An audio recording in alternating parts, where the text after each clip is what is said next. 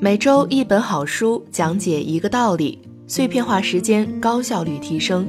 这里是恋爱成长学会，这里是一书一心得。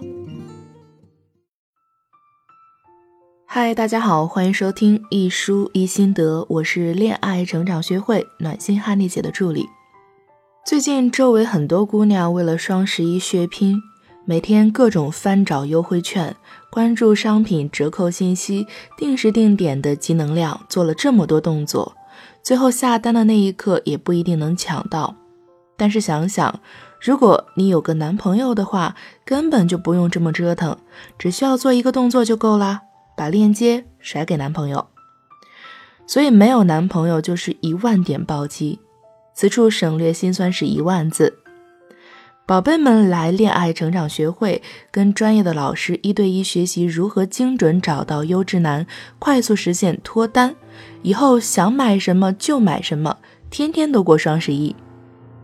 现在添加小助理微信“恋爱成长零零六”，报名还有双十一福利，赠送价值一千五百元的轻付费课程，以及网红爆款口红 Popping 波子汽水，活动仅此一周，快快报名哟！好啦，书归正传，今天想跟大家聊一个常见，但是呢又有一些深奥的话题：爱是什么？到底我们要怎么爱？之前有一本书曾经很好的对这个问题做出了解答，也就是《爱的艺术》这本书，它是法兰福克学派著名学者艾里希·弗洛姆的代表作。内容呢深入浅出，将人类最基本、最原始的情感讲得入木三分，所以这本书迄今被翻译成三十多种语言，在全世界销售了几千万本，当之无愧的超级畅销书。作者弗洛姆是一个心理学家，同时呢也是法兰克福学派的中间人物。他的老师除了马克思，还有另外一位，就是鼎鼎大名的精神分析学的开山鼻祖。弗洛伊德这本书的特点就是以马克思式的社会批判为基础，以弗洛伊德的精神分析为表征，兼具两位大师所长，并且发展修正了他们的学说。那么，到底爱是什么呢？作者认为，爱是一种能力，更是一门艺术。听上去这似乎不算什么高见，但是呢，在实际生活中，人们往往会忽略这一点。人们普遍认为，爱是本能，本身很简单，难的是找到一个爱你的或者你爱的对象。一旦找到，哇，万事大吉，水到渠成。但这是完全错误的。如果你坚持这样认为，那只能说你被偶像剧洗脑洗得太厉害了。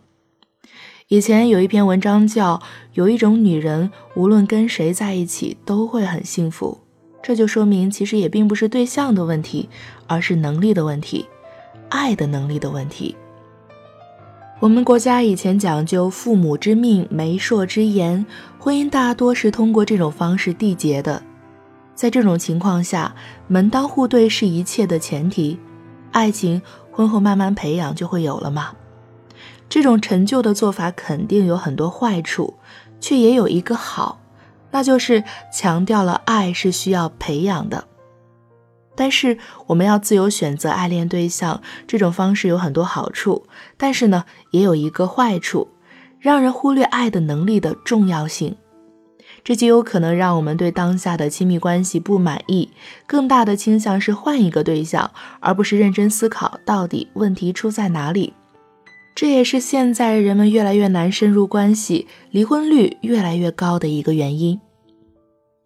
爱的能力，从来没有人专门教过我们学习这门课，基本上都是从原生家庭中习得的。我们学会的学员中，很多人刚开始来就只是想学习恋爱技巧，拿下或者挽回一个男人。随着学习，就会发现其实自身爱的能力欠缺，所以每每在亲密关系中缺乏安全感。可能需要随时随地的联系到对方，联系不到就会连环夺命 call，也可能需要对方一直来证明对自己的爱。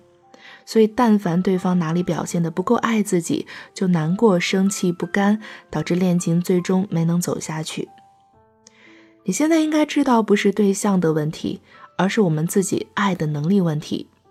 想要提升爱商和自我恋爱能力的小仙女，可以添加我的助理咨询师微信“恋爱成长零零六”，报名我们专业咨询师的一对一课程，为你量身定制提升方案，三个月实现华丽蜕变。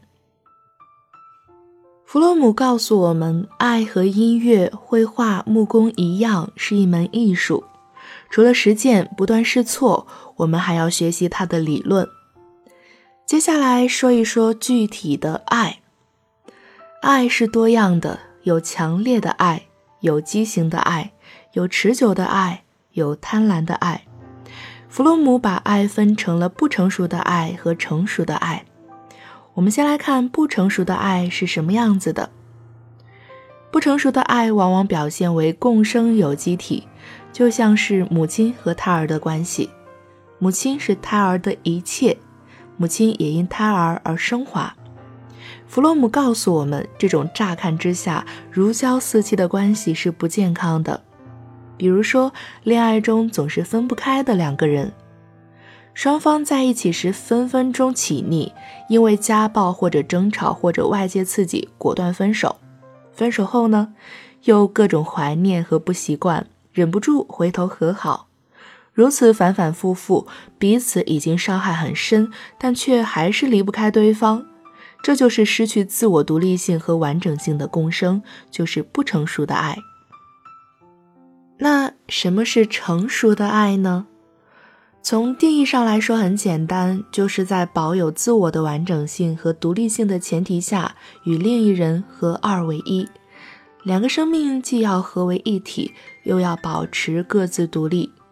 这种爱应该是积极的，能够让对方彼此在过程中体验到自己活力的。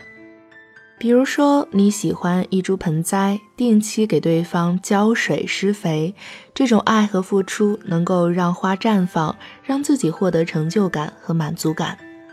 在爱情中同样如此，让彼此都有所成长和收获的爱情，才是有营养的好的爱情。一句话总结以上成熟与不成熟的爱，就是不成熟的爱是我爱，因为我被人爱；成熟的爱是我被人爱，因为我爱人。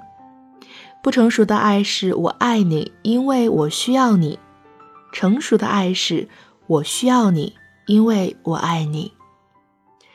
以上是作者对爱的理解。不过，作者认为爱情体验是特别私人的事儿，给一些最基本的指导没有问题，但具体方法一定得个人去领悟。因此，沿着“爱的艺术”这个思路，作者给出了他的建议。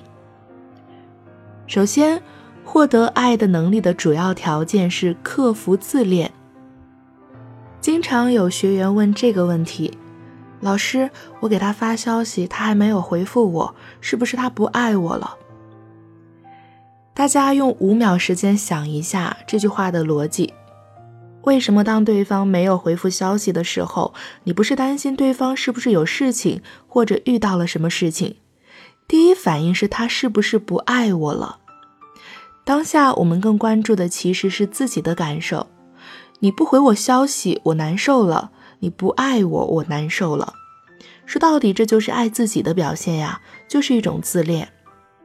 所以我们要放下主观思维，克服这种自恋，就是因为这种自恋会让我们失去客观性，无法理性的去看待一些正常的行为，总觉得对方做了什么没做什么一定跟自己有关。因此，要学会爱，就一定要克服自恋，让自己更加理性客观的看待关系。其次，爱需要具备耐心、专心、勇气和信仰。这些词看似简单，且在我们日常生活中经常提到。前面几个词都很简单，所以这里我重点说一下信仰。合理的信仰不是信仰什么东西，而是一种确认，对自己的肯定，觉得自己在任何处境下都能够依靠自己逆风翻盘。比如，有的人失恋后特别痛苦，一直买醉或者干脆不吃不喝不动，刚失恋做出这些举动，大家都能理解；但是失恋三个月后依旧如此的人，大家要清楚的知道，这不是因为你还爱对方爱到不行，而是因为缺少了信仰，不相信和不确定自己未来还可以再遇到其他更好的人、更适合的人。其实，当你在遇到下一个相爱的人，你会庆幸，幸好当初分了手，要不怎么会遇到现在的他？所以，信仰也是爱的基础之一。此外，作者还提到，在开始爱别人之前，个人应具备独立的潜力，学会与自己相处。这倒是跟我们当下的流行的不少心理学观点相符。了解自己、认识自己之后，我们才能更好的爱他人。好啦，今天的内容就讲到这里，我们下周再见。